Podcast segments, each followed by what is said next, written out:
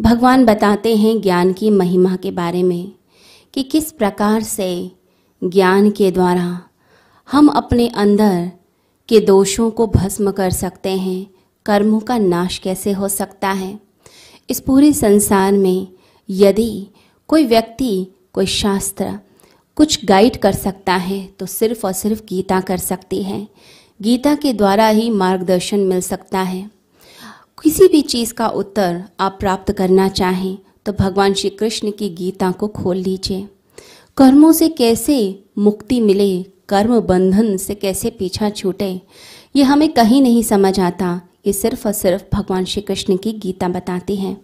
और इतनी साइंटिफिक है और इतनी ज़्यादा यह गीता प्रामाणिक है कि अगर इसको हम अपने जीवन में उतारें तो हमारा कल्याण ही हो जाए। तो भगवान यहाँ पर बोलते हैं कि ज्ञानाग्नि में समस्त कर्म भस्म हो जाते हैं। अब किस भांति कर्म भस्म हो जाते हैं ज्ञान की अग्नि में? ये प्रश्न मन में कौंधता है। अब इसे समझने के लिए हमें समझना होगा कि कर्म किस प्रकार से चेतना में संग्रहित होते हैं। क्या इनकी संग्रह की प्रक्रिया है? क्योंकि जो प्रक्रिया संग्रह की होगी, वही उनके विनाश का कारण भी होगी।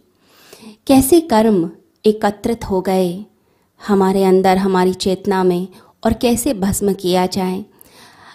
एक और बात हमें समझनी पड़ेगी कि कर्म क्या है। कर्म का स्वभाव क्या है? अब कर्म का स्वभाव समझ आएगा तो उसका विनाश भी किया जा सकता है, उसे नष्ट भी किया जा सकता है। तो कर्म है क्या? कर्म कोई पदार्थ नहीं है। कोई ऐसी चीज़ नहीं है जो हम सामने दे सकते हैं या ले सकते हैं। कर्म है हमारे भाव, हमारी इंटेंशन हमारे विचार, हमारे थॉट्स ही कर्म है। ना ये किसी व्यक्ति के द्वारा पैदा होते हैं और ना ही किसी आत्मा के द्वारा पैदा होते हैं। आत्मा तो सदैव मुक्त है, कोई बंधन है ही नहीं आत्मा के ऊपर। वो तो हमेशा से सनातन है, शाश्वत है, पुरातन है, अज्ञेय है, अप्रमेय है, अविकारी है। उस आत्मा पे तो कोई बंधन हो ही नहीं सकता। वो आत्मा कोई कर्म पैदा नहीं करती है। कोई व्यक्ति भी पैदा नहीं करता तो कर्म पैदा कैसे हो गए? तो कर्म का जो जन्मदाता है, जो उसका पिता है, वो है अज्ञानता। अज्ञानता की दशा में कर्म पैदा होते हैं। तो अज्ञानता का जब भाव आता है, जब हम एक बेहोशी में होते हैं, जब हम अपने स्वयं में नहीं होते हैं, अपनी आत्मा में स्थित नहीं होते हैं, जब जीव भाव पैदा हो जाता है, उस अज्ञानता की दशा में कर्म पैदा होते हैं। और ये कर्म, इनकी आधारशिला, इनका मूल आधार जो है, वो है अज्ञानता। तो भगवान श्री कृष्ण कहते हैं, ज्ञान अग्नि में कर्म भस्म हो जाते हैं। तो किस भांति होते हैं? तो ज्ञान करता क्या है? ज्ञान वस्तुतः कर्म को भस्म नहीं करता है। ज्ञान परोक्ष रूप से कर्म को भस्म करता है।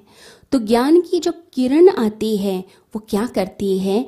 वो आपकी अज्ञानता का नाश करती है। तो प्रकाश की किरण आई, अंधकार हट गया।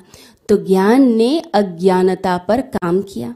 अब अज्ञानता के ऊपर क्या था? अज्ञानता के ऊपर कर्म एकत्रित थे। और जैसे ही वह बेस टूटा, वो आधारशिला टूटी, कर्म भी साथ ही साथ में भस्म हो गए। तो ज्ञान की किरण क्या की? ज्ञान की किरण ने डायरेक्टली नहीं, इनडायरेक्टली कर्म का नाश कर दिया, अज्ञानता पे काम किया। जैसे कोई व्यक्ति कहे कि प्रकाश के आते ही भय दूर हो जाता है।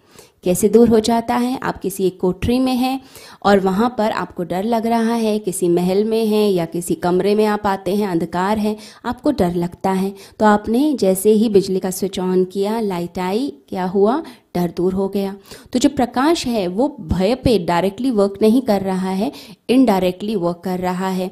तो आप जब डर जाते हैं तो आप प्रकाश चलाते हैं। आपको दिया चाहिए, रोशनी चाहिए। जैसे ही रोशनी आ गई, भय दूर हो गया है। तो अज्ञानता की दशा में कर्म बंध बनते हैं। और मैं भाव का भी उदय होता है। अज्ञानता जो जन्मों जन्मों से हमने एकत्रित की है, उसमें मैं भाव पैदा होता है, अहंकार पैदा होता है, ईगो पैदा होती है, मैं करने वाला हूँ, मैंने सब कुछ किया है, मैं ही करने वाला करता।